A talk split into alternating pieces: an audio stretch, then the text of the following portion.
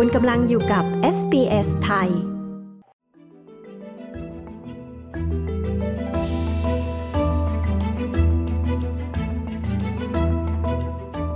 เมื่อช่วงปิดภาคเรียนใกล้มาถึงมีคำเตือนให้นักเดินทางเตรียมพร้อมสำหรับความโกลาหลที่อาจเกิดขึ้นที่สนามบินต่างๆ ความกดดันนี้เกิดขึ้นพร้อมๆ กับที่สนามบินซิดนีย์กำลังเร่งจ้างพนักงานใหม่เป็นการใหญ่ เนื่องจากประชาชนกลับมาเดินทางทางอากาศกันอีกครั้ง หลังการล็อกดาวน์มานานหลายปี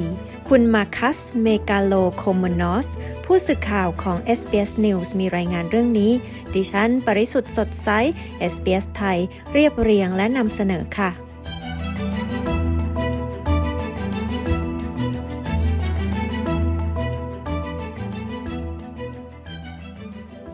กำลังมีแรงกดดันเพิ่มขึ้นสำหรับสายการบินและสนามบินต่างๆ ในช่วงที่เข้าสู่การปิดภาคเรียน และช่วงเทศกาลคริสต์มาสและปีใหม่ หลังจากหลายปีของความไม่แน่นอนด้านพรมแดนระหว่างประเทศ และการเลิกจ้างทั่วทั้งภาคอุตสาหกรรม การเดินทางทางอากาศ ขณะนี้อุตสาหกรรมนี้กำลังกลับมาจ้างงานพนักงานใหม่เป็นการใหญ่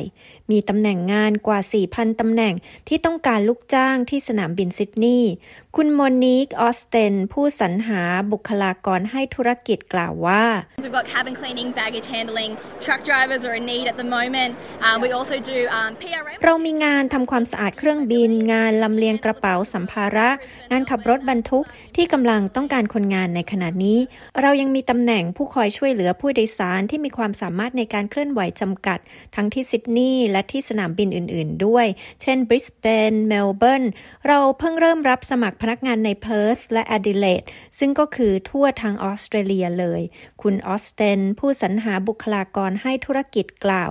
คุณออสเตนช่วยนายจ้างรายใหญ่ที่สุด 50 รายของสนามบินซิดนีย์รับสมัครพนักงานเพิ่ม ตำแหน่งงานที่เปิดรับสมัคร ได้แก่ตำแหน่งในร้านค้าปลีกสินค้าแบรนด์เนม ตำแหน่งงานในโรงแรม สายการบิน ร้านฟาสต์ฟู้ดและหน่วยงานราชการขณะที่ผู้ให้บริการที่เทอร์มินอลในสนามบินก็กำลังมองหาพนักงานด้วยเช่นกัน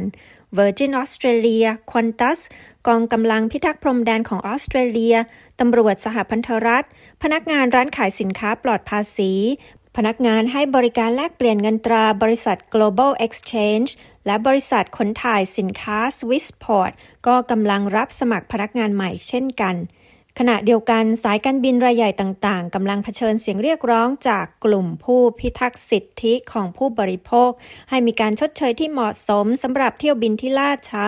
และการยกเลิกเที่ยวบินที่อาจเกิดขึ้น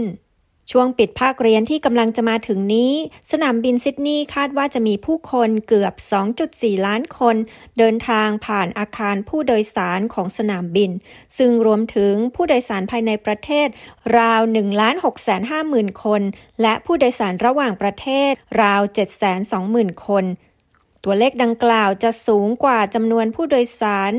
2.1 ล้านคนในช่วงปิดภาคเรียน 21 วันเช่นเดียวกันในเดือนมิถุนายนถึงเดือนกรกฎาคมที่ผ่านมา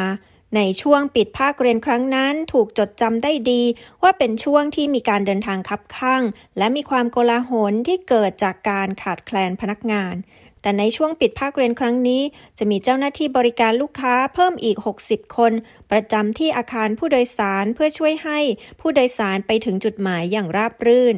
คุณเจฟคาลเบิร์ตประธานเจ้าหน้าที่บริหารของสนามบินซิดนีย์กล่าวว่า ในคราวนี้สนามบินอยู่ในสถานการณ์ที่ดีกว่าคราวก่อน But we're doing everything we can. We're throwing everything that we can at it to make sure that people get through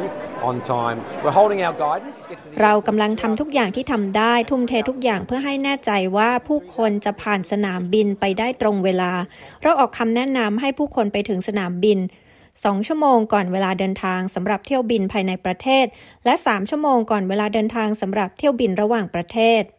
หากคุณทำเช่นนั้น แม้ว่าจะมีผู้คนคับคั่งในอาคารผู้โดยสาร เราก็มั่นใจอย่างยิ่งว่าเราจะช่วยให้คุณผ่านกระบวนการที่สนามบินไปได้ทันเวลา คุณคาลเบิร์ตผู้บริหารของสนามบินซิดนีย์กล่าวงานวิจัยใหม่จากสำนักงานสถิติแห่งออสเตรเลียแสดงให้เห็นว่า ลูกจ้างกำลังค่อยๆ กลับมาสู่ภาคการท่องเที่ยวทั้งหมด โดยการจ้างงานลูกจ้างฟูลไทม์ในภาคการท่องเที่ยวเพิ่มขึ้นร้อยละ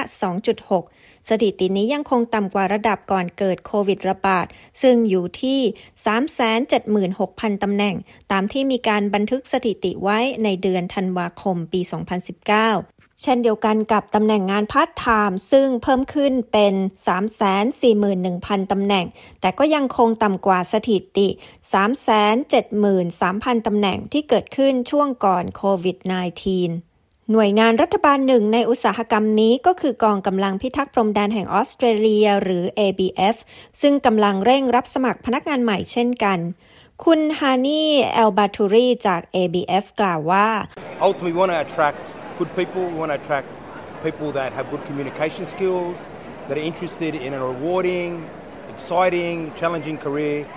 ที่สุดแล้วเราต้องการดึงดูดคนดี เราต้องการดึงดูดผู้ที่มีทักษะในการสื่อสารที่ดี ผู้ที่สนใจในอาชีพที่คุ้มค่า น่าตื่นเต้น และท้าทายในการปกป้องประเทศออสเตรเลีย ไม่มีอุปสรรคอื่น ๆ ในการสมัคร แต่อุปสรรคเพียงอย่างเดียวคือ คุณต้องมีอายุอย่างน้อย 18 ปี และคุณต้องเป็นพลเมืองออสเตรเลีย บุคคลที่เหมาะสมคือผู้ที่มีทักษะในการสื่อสารที่ดี และมีค่านิยมเดียวกันกับเรา